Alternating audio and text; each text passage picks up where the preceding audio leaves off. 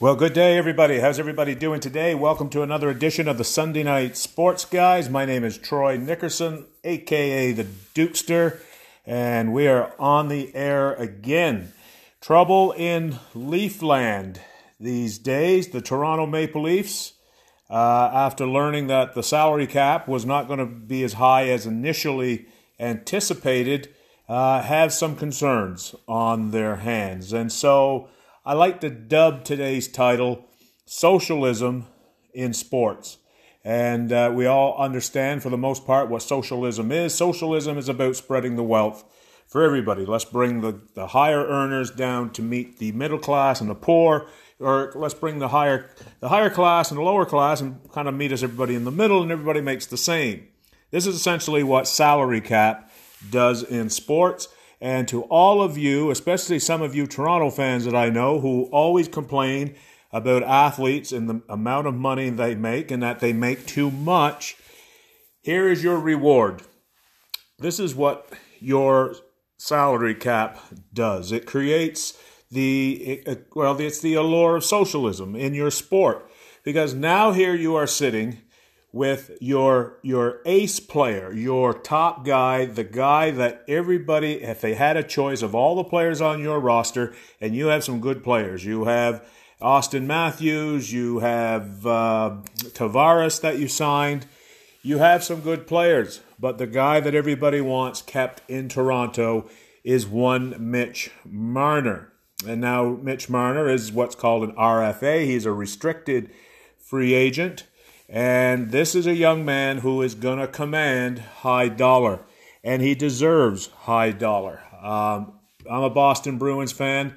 Uh, could care less really what happens in Toronto. Doesn't affect me. Well, shouldn't say that directly, I guess.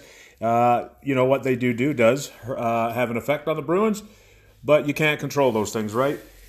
Mitch Marner is a hell of a hockey player.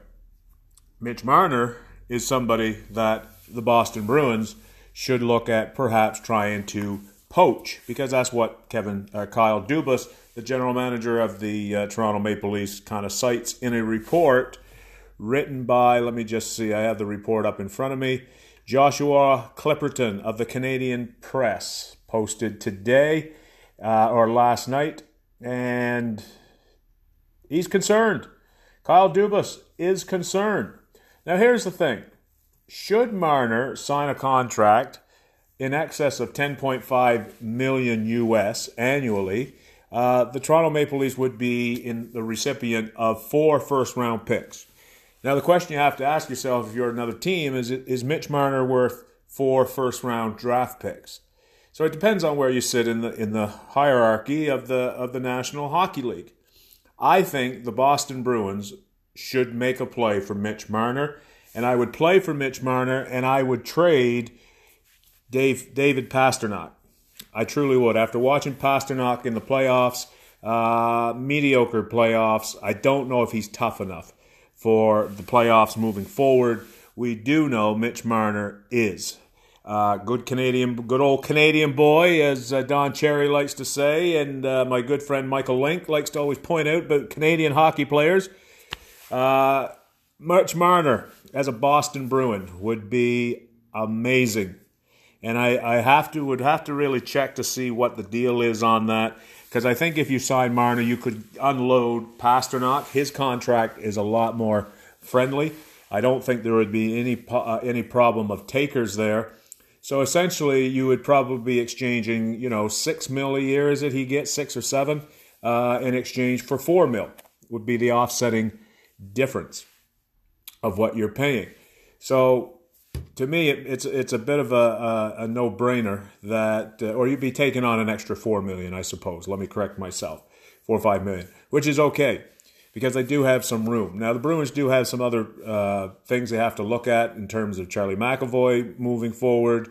Uh, but then again, you might be able to move Torey Krug uh, to free up some money on the defensive end. Of course, I like Krug a lot, but uh, you know everybody can't stay. And when you want a a, a gunslinger, uh, you know, a sharpshooter like Mitch Marner, then you're going to have to give things up. But it takes us back to the whole thing of the friggin' salary caps. and how it really hamstrung hamstrings people. And I've never bought into. Once upon a time, I did. I was, you know, kind of went back and forth, a bit wishy washy. But you know what? I've come to learn that uh, you know true capitalism is the ultimate way to live life. It's fair for everybody. Everybody has the same chance. The rules are the same for everybody. We're talking about legit capitalism. We're not talking about capitalism of where, you know, bailouts and all this kind of thing are, are happening at the expense of the taxpayer. I don't believe in that. I believe that, you know, you open a store, I open a store, right? Mano a mano. And if you can, if you can uh, run your business more efficient than I am and you drive me out, that's capitalism. That's free market right there. And so in the NHL, we no longer have that. And here's the big thing about friggin' salary caps. It's one thing that they have a cap. It's another thing that a lot of these teams will not even make the effort to try to meet the cap. And I can understand players' concerns there as well. Like it should be mandatory that you have to be within 5 million of the salary cap. That is the least you can go. There should be no, you know, the the floor. They have a floor and they have a ceiling, right? That floor is is ridiculous. It it really is to the point where where was it a few years ago? The New York Islanders took on uh, Tim Thomas for X amount of dollars so they could meet the floor, not even get over it. It was to just get over the floor limit. This is what's annoying about salary caps, right? And the way they're negotiated. If I'm a, you know, the players they should really be sticking to their guns and saying, okay, if we're going cap wise, um, here's the floor within five million, because a lot of these teams are just you know they're taking the money and running, and uh, you know it's really showed up a slew of uh, shortcomings for you know the National Hockey League. Their salary cap is just it's just not it's the worst one of the major four. Very little flexibility. Uh, you know, Major League Baseball has the luxury tax which is, you know, I think ideal because if you're willing to go over the tax, you're going to get penalized. Now, some people might say, well, it still doesn't stop teams like the New York Yankees and the Boston Red Sox and the Los Angeles Dodgers from doing what they're doing. Nope, they're spending the money, right? But we have learned that winning a championship every year is not dependent on how much money you spend. It's how you invest your money, it's how you spend your money properly. They're spending money and then they're spending money, right? And so the Red Sox, for years, you know, they spent their money wisely. They they drafted very well. Of course, in recent years, uh, seems like since the Theo Epstein uh, era has ended in Boston, uh, the you know the farm system of the Red Sox hasn't been as good. They now they no longer have one of the top farm systems in in baseball. They're probably in the bottom half. But again, going back to the NHL and the Toronto Maple Leafs situation, that's gonna that is that's that's a huge huge deal. And again, you can't help but think should they have stuck to their guns and not signed Willie Nylander? Like I don't get that one. I do not I do not see how they thought like they were not better off. The Toronto Maple Leafs were no better off after signing Nylander. Yes, uh, this past uh, this past spring, letting it go as long as they did. Um, I don't know. Now maybe he proves us wrong. Maybe the kid regroups. You know, obviously, if Marner is gone and Toronto doesn't sign him, the pressure on Nylander in Toronto will be immense, immense, because Marner is, in many Leaf fans' opinions, the, the face of the franchise, not Auston Matthews, not John Tavares, Mitch Marner is the face of the Toronto Maple Leafs. And I'll tell you, you know, the NHL or Rogers, whoever did those commercials uh, with Marner and uh, uh, Auston Matthews during the playoffs, especially in Toronto's first round with Boston, excellent commercials. Really, you know, put uh, Marner in a very nice light. You can't help but like the kid, right? He's a very likable person. Uh, great performer, digs hard, grinds his nose, typical Canadian hockey player, right? A lot of flash, but done with, with humbleness. You can tell he's a kid that plays with humility. And so now you have Toronto in a heap of wondering what in the world is going to happen. I mean, if you're a Leafs fan, you must be just the next couple of weeks just wondering what in the world is going to happen. And, uh, you know, with the draft coming up, they also have, who else? Can't believe we're off on a Toronto Maple Leaf rant here. Toronto you know sports story. But hey, Toronto, you've been a long time, so I guess you do deserve some press along the way. Uh, other two forwards they have is uh, Kasperi Kapanen and Andreas Johnsson. Uh, Janssen are both free agents by at uh, July 1st, and they too would come along with you know compensation. And so, if you're the Leafs, you have to start looking at you know how how much, how far can you go with the whole uh, you know Mitch Marner thing, right? And I know as Leaf fans, you truly want him back. I understand it. I don't blame you. I would want him back too. But uh, the, the reality is, for Dubas to finally be coming out and talking about it, and I don't know if you've caught that article or not. I will post the article uh, on our sport on our Sunday Night Sports Guys page, Facebook page, and you can kind of read it there to get the clip of it if you haven't read anything or heard anything on this uh, already. You know, Dubas called getting Marner signed priority one back in April uh, after Toronto was eliminated by the Bruins. And that was pretty much it. A whole lot more wasn't talked about. I mean, the kid's 22 years old. Career best, 94 points this past season, 68 assists, and uh, career high in goals with 26. I mean, this is a kid, this is a hockey player any team would want.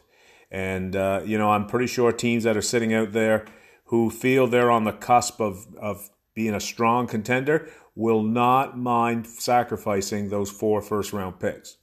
But what would that do to Toronto? Does that put Toronto back in a rebuild? Are you kind of? I don't think you're in a rebuild. I don't know if you can call it a rebuild with guys like Matthews and uh, uh, you know Tavares kicking around now, but uh, it certainly sets you back a little bit. You know, contender status unless you're able to t- turn those picks and you know turn them over for some defensive help, which you're going to need. You're, you're you know the Toronto defense is is is par at best, and now losing you know Gardiner, who took a lot of criticism in Toronto, rightfully so in a lot of ways, but I don't think he was as bad as you know the press and fans were making him out to be. I think his game kind of got you know a bit you know belittled more than it needed to be.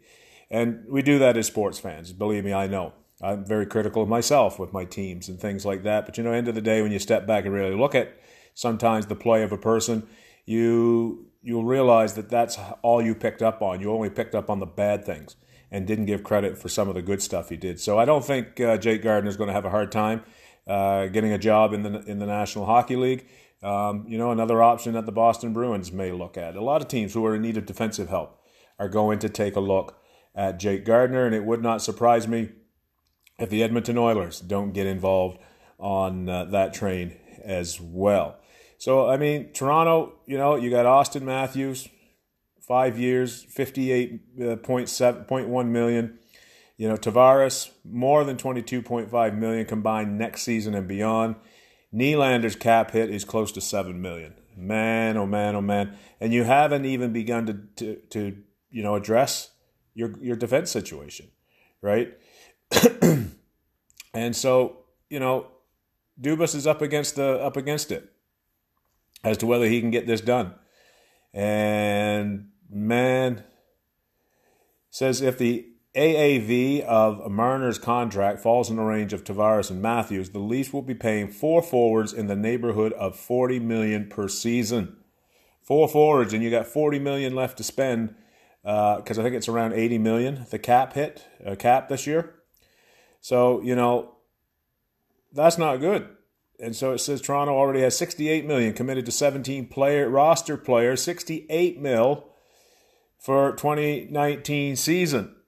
The salary cap limit for the coming year is expected to be announced Saturday, with the number falling anywhere between 81 and 83. They're they're looking at more 81, uh, a two million shortfall, which is huge. Two million more for Toronto would have been uh, humongous, and so you know, going to be interesting, interesting times if you're a Leaf fan.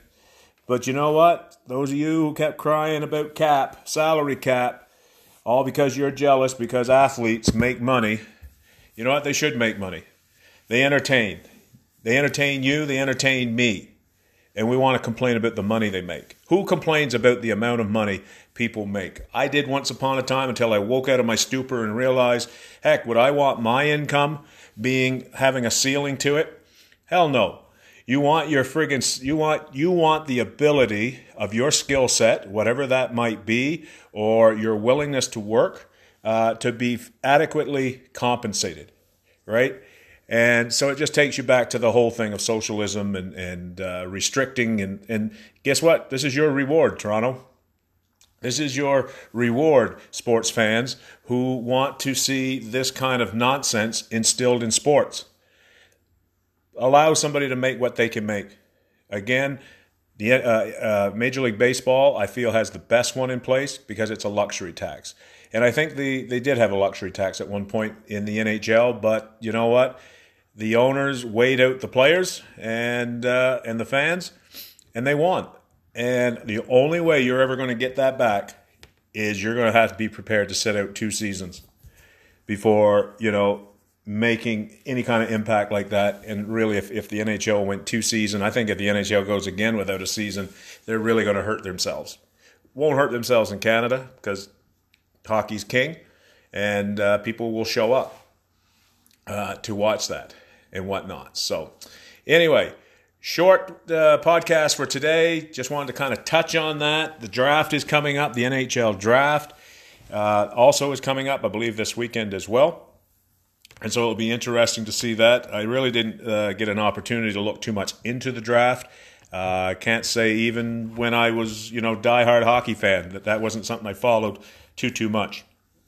Other than the big names that are in play, Jack Hughes apparently is the big big dog this year, and a kid from uh, from Finland, Kiku or Kaku or Kuku, Kapanen or Kape, I don't know, one of them names. KK, we'll call him KK. All right, 2K. And uh, so anyway, Thank you so very much for listening to this edition of the Sunday Night Sports Guys. You can contact us at Sunday Night Sports Guys at gmail.com with any questions or inquiries. And uh, you know what? Please share uh, share the, the podcast with other people. We're in the beginning stages of this thing. We're learning as we go along, uh, format and content and that kind of thing to try to make it better. Hopefully, in the near future, we're going to start being able to have some guests. May have to do a few test runs with some people just to see how it's going to play itself off and uh, see how that all works out. But we are aspiring to improve our product. And uh, we appreciate all of you who are taking the time to listen. So, everybody has themselves a great Friday. We will see you again on Monday. Sunday Night Sports Guys show coming up this coming Sunday at 5 p.m. Mountain Time. Make the adjustment for your time zone.